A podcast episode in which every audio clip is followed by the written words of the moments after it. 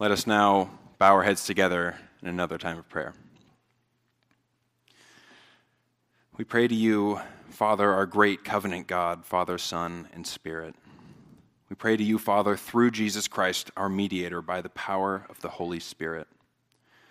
We ask, Lord, that this evening you would give us all the focus we need to be attentive to your word, that we might be encouraged and rebuked and challenged by your great and holy word. Would your powerful, living, and active word pierce our hearts tonight? And would your Spirit work through all these words as your servant gives them, Lord? I ask that I would be faithful to your words and preserve what is taught in your scriptures. Would you help us all to understand your word tonight and give us eyes to see the greatness of your love and mercy shown forth in Jesus Christ? And would we all have ears to hear as we contemplate your heavenly plan of salvation? Lead us now to your throne of grace by your Holy Spirit. Amen. Tonight I'll be reading from John chapter 3. We're going to be looking at verses 10 through 21. But I'll begin our reading a little bit earlier. So if you would please turn to John chapter 2, verse 23. John chapter 2, verse 23.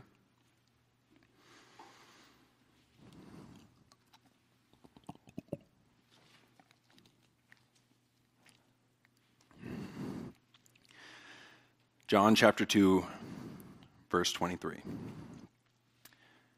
Now when he was in Jerusalem at the Passover feast, many believed in his name when they saw the signs that he was doing. But Jesus, on his part, did not entrust himself to them, because he knew all people and needed no one to bear witness about man, for he himself knew what was in man. Now there was a man of the Pharisees named Nicodemus, a ruler of the Jews. This man came to Jesus by night and said to him, "Rabbi, we know that you're a teacher come from God, for no one can do these signs that you do unless God is with him." Jesus answered, "Truly, truly, I say to you, unless one is born again, he cannot see the kingdom of God." Nicodemus said to him, "How can a man be born when he's old? Can he enter a second time into his mother's womb and be born?" Jesus answered, "Truly, truly, I say to you, unless one is born of water and the Spirit, he cannot enter the kingdom of God. That which is born of the flesh is flesh, and that which is born of the Spirit is spirit. Do not marvel that I said to you, you must be born again. The wind blows where it wishes, and you hear its sound, but you do not know where it comes from or where it goes. So it is with everyone who is born of the Spirit." Nicodemus said to him, "How can these things be?" And now our passage for tonight. Jesus answered him, "Are you the teacher of Israel, and yet you do not understand these things? Truly, truly, I say to you, we speak of what we know and bear witness to what we've seen, but you do not receive our testimony. If I have told you earthly things and you do not believe, how can you believe if I tell you heavenly things? No one has ascended into heaven except he who descended from heaven, the Son of Man. And as Moses lifted up the serpent in the wilderness, so must the Son of Man be lifted up, that whoever believes in him may have eternal life. For God so loved the world that he gave his only Son, that whoever believes in him should not perish, but have eternal life. For God did not send his Son into the world to condemn the world, but in order that the world might be saved through him. Whoever believes in him is not condemned, but whoever does not believe is condemned already, because he has not believed in the name of the only Son of God. And this is the judgment. The light has come into the world, and people love the darkness rather than the light, because their works were evil. For everyone who does wicked things hates the light, and does not come to the light, lest his works should be exposed. But whoever does what is true comes to the light, so that it may be clearly seen that his works have been carried out in God." Thus far has been the reading of God's holy and inspired word. I want you to imagine with me that you're hiking in the backcountry, perhaps the wilderness of San Diego here, and you go on this trail and you see signs that say, beware of rattlesnakes. You ignore the signs because as you're going into the wilderness, your purpose there is to practice some hidden sin, some sin that you harbor in your heart that you don't want others to know about, something you want to discreetly do away on your own without being seen. So in fact, let's imagine you went at night. You're in the darkness, and you're practicing this sin, and you're bitten by one of those rattlesnakes that you were warned about. And the venom is coursing through your veins, and you lay there dying, and there's nothing you can do. You can hardly move, you can't call for help, and no one knows that you're out there.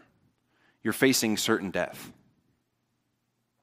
But one person did know where you'd gone, and they actually knew what you were up to. It was your enemy, someone you hate. But he actually loves you, even though you hate him. And at great cost to himself, he charters a rescue mission and a helicopter to go and seek you as you're lost out in the wilderness, in the dark. As you lay there dying, you see this helicopter coming from above, light shining down from above, and the rescuer rappels down on a rope. And you recognize that the person whom you hate has sent his son as your rescuer, and he's holding out an antidote to the venom in your veins. Yet, as the light shines down upon you, you realize it's going to expose the sin that you went out to practice, whatever it is that you harbor in your heart that you don't want others to see. They're going to know. The rescuer's going to know. The light will expose it all.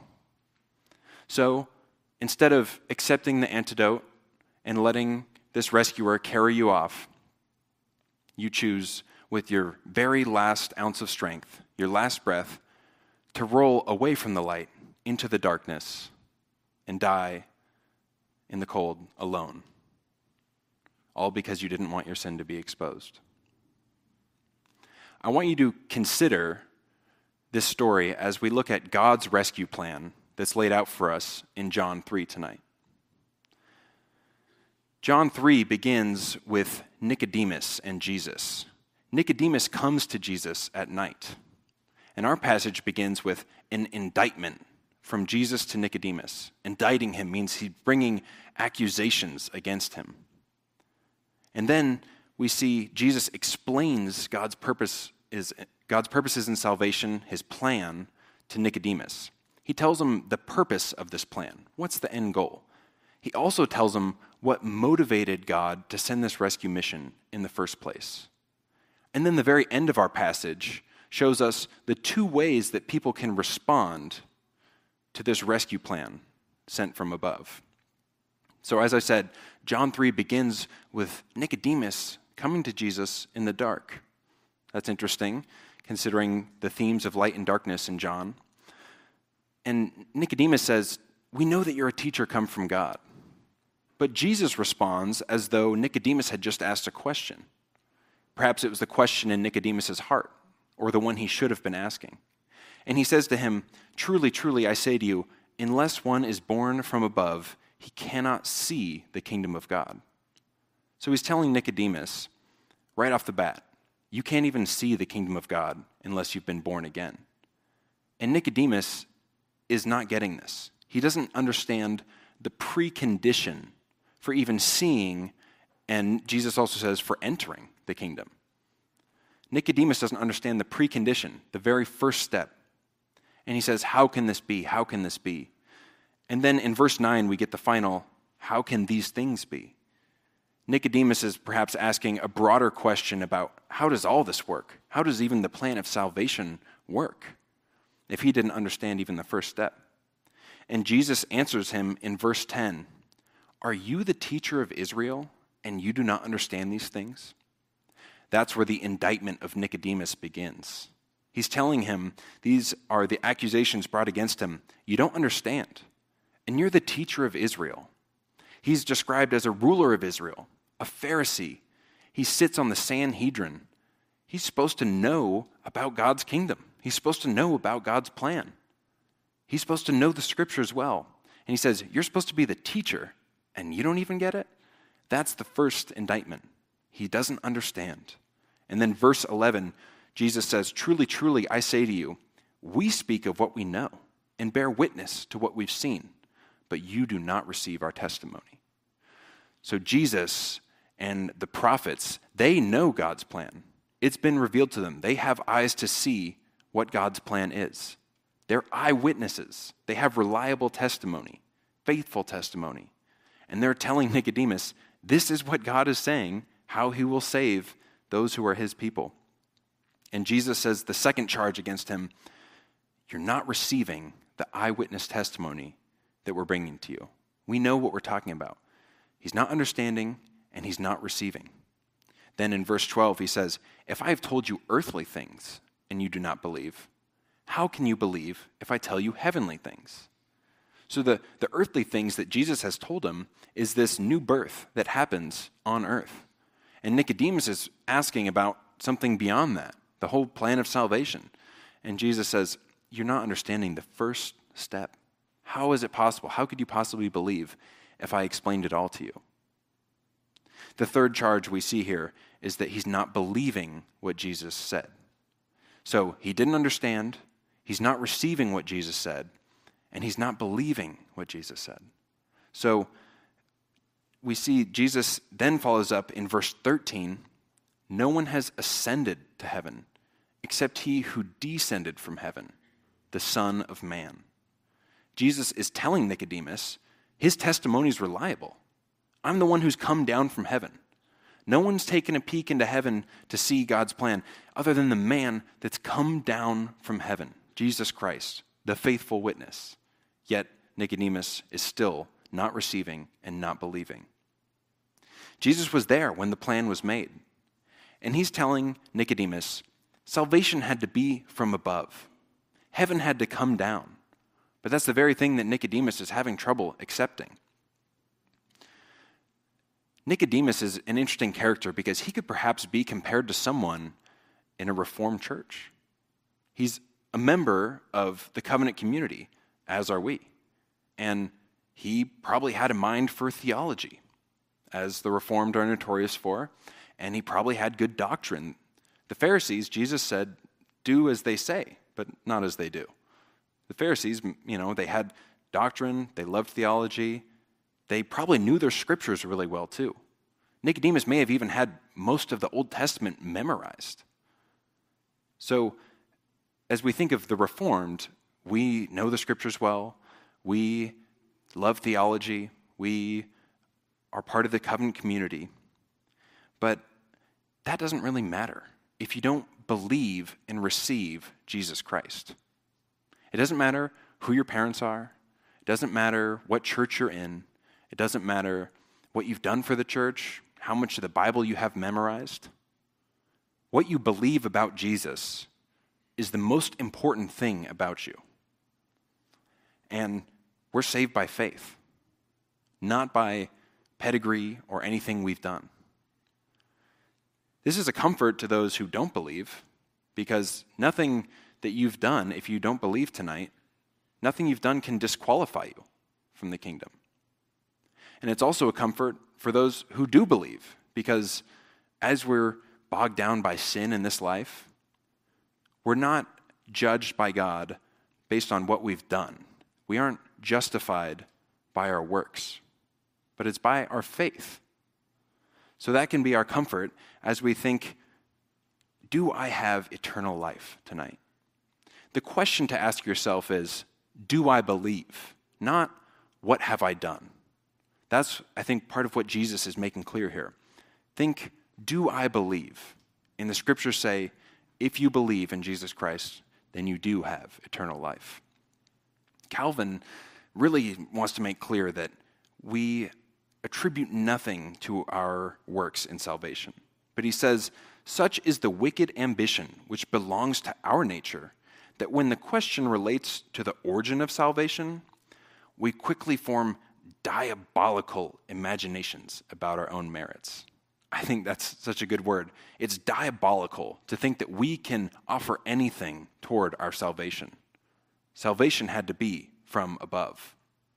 Every other religion in the world wants to tell you that you need to earn your way into heaven. But our passage tonight and the whole scriptures make it so clear that it's faith. God's heavenly rescue plan, his plan for salvation, is heaven down. It's not from the earth up. God's plan depends on faith so that none of us can boast. And in verses 14 and 15, we see that God's purpose in salvation, his purpose in this rescue plan, is eternal life for all who believe. That's a big point tonight, that the end goal of this rescue mission is eternal life for all who believe. Let's read verses 14 and 15. And as Moses lifted up the serpent in the wilderness, so must the Son of Man be lifted up, that whoever believes in him may have eternal life. Jesus is explaining to Nicodemus in a way that the teacher of Israel should understand. He's explaining this plan of salvation and saying, it's like Moses and the bronze serpent. And Nicodemus would immediately know what that means from being a Jew, but it's from the passage Numbers 21, and I'll give us a refresher tonight. Israel was complaining against God and Moses. They were complaining even that they were rescued out of Egypt and complaining about the very bread that God was giving them to live. God, seeing their sin, sends a just judgment. He sends venomous serpents into the camp, and many Israelites are bitten, and many die. They cry out to Moses, and they recognize their sin. Moses prays to God, and God gives a gracious remedy, an antidote for the venom that's killing them. He tells Moses to put a bronze serpent on a pole, and the scriptures say, everyone who is bitten, when he sees it, shall live. Jesus is telling us in verses 14 and 15 to compare these two stories. He's saying the story of Israel in the wilderness is a type or a representation of God's salvation that can be compared to the ultimate reality of God's plan of salvation in Jesus Christ. He's saying that this is a foreshadowing that points forward to God's ultimate plan of salvation. So let's compare them right now. And as soon as we look at Israel's predicament and the real predicament of mankind, we see that our situation is so much more dire. Israel is facing physical death. They have venom that will kill them and end their time on this earth. But in reality, all of mankind has been bitten by the serpent in the garden, and we face just judgment and condemnation for our sins, which means eternal death, eternal torment, day and night. God's wrath is upon sin. And then if we think about how much more dire our situation is, when we compare it to a snake bite, I mean, today, if you're bitten by a snake and you get to the hospital on time, you probably wouldn't even lose your foot. The reality is, in a few days, you would probably be back to your normal health. But the reality of judgment against sin, no human ingenuity, no cunning, no modern medicine, nothing we could do could ever free us from the wrath coming upon us because of the sins that we have and that we've committed. Nothing that we could do could ever free us from this. But God, in his great mercy and love, gave his only Son that we might be cleansed by his blood. As we think about how much we need this Savior, we realize that it could never be us. Salvation had to be from above. And that also it's a gracious remedy because God did not have to send his Son. He did not need to free us from sin because his judgment is just. So it's gracious in that we don't deserve it. Just like the Israelites didn't deserve the antidote, neither do we. But the life offered to the Israelites, we see everyone who's bitten, when he sees it, shall live. They're offered longer life in the land. The reality of God's plan of salvation in Christ is that we're offered eternal life. That doesn't mean just a rich life here on earth or an easy life or a happy life here on earth, but we're offered something so much greater, eternal life, united to Jesus Christ, in the new heavens and new earth, true life, free from sin, lived to its fullest for as many days as there could be. Eternity, something we can't hardly even picture. I think of the song Amazing Grace. When we've been there 10,000 years, bright and shining as the sun, we've no less days to sing God's praise than when we first began. This eternity and eternal life is something we can hardly even picture, because it's such a good thing that with our experience here on this earth, it's almost out of our conceptual grasp. And dear Christians, this future, this glory that we look forward to, is our hope in this life. We're pilgrims in this land, and as we make our way towards the heavenly Jerusalem, keep your eyes fixed on eternal life in Jesus Christ. That's what we're pressing on towards. That's what helps us to keep going as we pray for the Holy Spirit to make our lives easy here on this earth. As we suffer from sin and all the things, all the toil in this life, we look forward to eternal life in Jesus Christ. This eternal life and enjoying God forever is what's offered in Jesus Christ. And we have to ask the question, why would God be so merciful and gracious to offer this antidote to us? That's what is told to us here in verse 16, one of the most famous verses in the Bible. For God so loved the world that he gave his only Son, that whoever believes in him should not perish but have eternal life. So God has shown his love to the world by sending his only Son. And this amazing love is hard for us to comprehend. D.A. Carson says that God's love is to be admired not because the world is so big or there's so many people in the world. God's love is to be admired because the world is so bad. Because we are so wicked, that's why it's amazing that God loved us in the first place. I think of Romans chapter 5, verses 8 and 10. But God shows his love for us in that while we were still sinners, Christ died for us. Since therefore we have now been justified by his blood, much more shall we be saved by him from the wrath of God. For if while we were enemies, we were reconciled to God by the death of his Son, much more, now that we are reconciled, shall we be saved by his life. God's great love is extended even to his enemies, to the point that he would even send his own Son. That's where the character of this love is really seen, is that it's at great cost to God to send his Son, and at great cost to Jesus the Son to go and die for a sinful, evil people that hate God and hate Jesus Christ. My wife's pregnant right now with our first son, and I already love this little baby that I've never seen. I've never looked at him face to face. I've never held him. I've only felt him kick, but I already love him so much, and I can't imagine giving him up for any reason, to anyone, for any reason. How much more so for the parents out there that have known their children for a long time and have raised them and have grown to love them even more. And how much more so for God, who is in eternal union with his Son, knowing each other perfectly, loving each other perfectly, for all time and before time. This love is hard for us to even understand. Yet out of that perfect love, God still sent his Son to his enemies, to die, to knowingly die.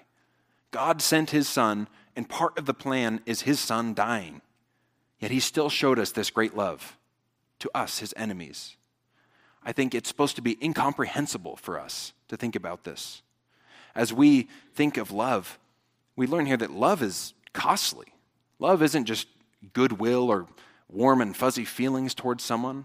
That's kind of the romantic or cultural notion of love that we get, but in the scriptures we see love is a costly thing. Jesus said, "Greater love has no one than this, that someone lay down his life for his friends." So Jesus willingly went. God sends him at great cost to himself. Jesus, with the greatest love he could show, lays down his life for his friends, who were his enemies. So he's counting us as friends. God is looking and seeing that he will redeem us and make us his children, and he will be our God. this great love is incomprehensible. And that's what motivated God to send this rescue mission.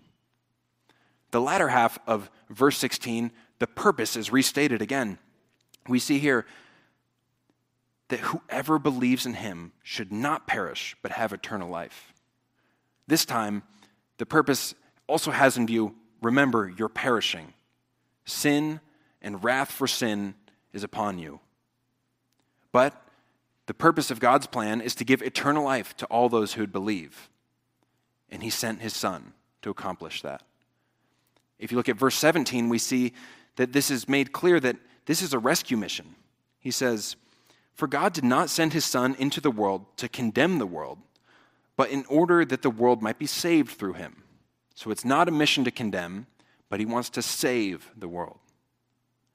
And then we see in the rest of this passage two ways we can respond to this plan of salvation. How do people respond to this rescue mission?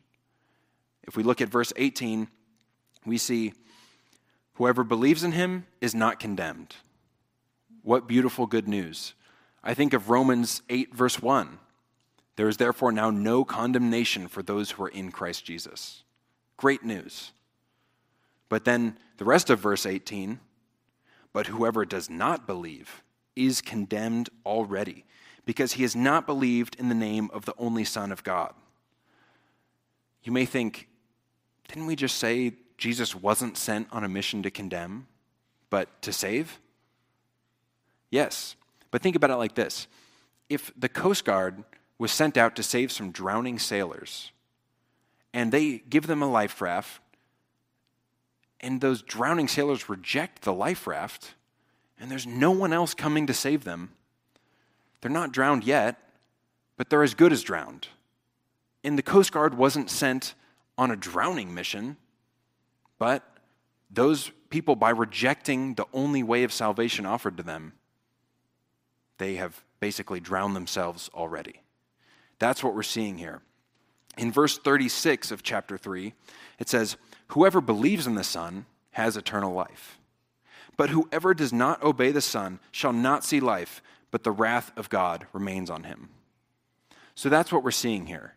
Those who reject the name of the only Son of God, the judgment has not come upon them yet. But if you're rejecting the only way of escape, the only rescue mission, then you're as good as damned. The condemnation might as well already be upon you, and the gavel already banged, because you've rejected the only way to be cleansed of your sin. And that's what we see here in verse 19. This is the judgment. "The light has come into the world, and people loved the darkness rather than the light, because their works were evil. For everyone who does wicked things hates the light, and does not come to the light, lest his works should be exposed." Does that make you recall the story from the beginning, right? The venom is in your veins, and you're dying. You're perishing. You're on the brink of death, and your rescuer is here, and the light is shining down upon you. The light will expose your sin, but it's also the only way to have life. Now, will you roll away into the darkness and die, or accept the antidote and be rescued? John, the author here, is putting these two choices before us and asking us for a response. What will you choose? For those who have been given eyes to see, we see that their response in verse 21, whoever does what is true comes to the light, so that it may be clearly seen that his works have been carried out in God. Those of us who's had this birth from above and can see Jesus Christ as good news, if we see him as a rescuer, we can, by God's grace, admit our sin and come to the cross knowing that we have nothing good of ourselves and that any good in us has been worked by God. The other response is to reject Jesus. See him as bad news, one who will expose your sin, tell you what you've done is wrong. And if you'd rather hold on to your sin than be given life, then you'll die in darkness. But remember this key word in verses 15 and 16. whoever, whosoever it is, the one who believes, whoever that is, will be given eternal life. There's not one group of people, there's not one race, there's not one occupation, there's all nations, all kinds of people. God is redeeming all kinds of people from the world, even people who've rejected God at first. Think of Nicodemus. He's come to Jesus in the dark. He didn't understand. He did not receive. He did not believe. He's pictured as a Pharisee and on the Sanhedrin, and he's pictured as an enemy of Jesus, someone who did not believe at first. But later on, he's identified with Jesus. He's called a Galilean. And then at the cross, when he sees Jesus on the cross, he's one of the guys that buries Jesus. So we see even someone who's rejected Jesus up front could be redeemed. Today is the day of salvation. This rescue mission from God is still in effect. You can still come to Jesus and believe today. Don't die in the darkness, but come to the light. He who has eyes to see, let him see. Let's pray together. Lord God, would you please apply this truth to our lives? Lord, those of us who do believe, we ask, Lord, that we would always remember that it's by faith, Lord. Nothing we've done to earn your favor. Nothing good within us. Lord, we are but sinful men in desperate need of a Savior. We thank you for sending your beautiful Son, Jesus Christ, in your perfect love, Lord, to cleanse us of sin. We ask for anyone who does not believe that they would have eyes to see tonight, Lord, and see the goodness of your plan, and see Jesus Christ as a beautiful rescuer, Lord. And we ask that you would redeem that person. Lord, we trust in you because you have first loved us, Lord. That's why we can love you. Please apply these truths to us tonight, Lord. We ask in Jesus' name. Amen.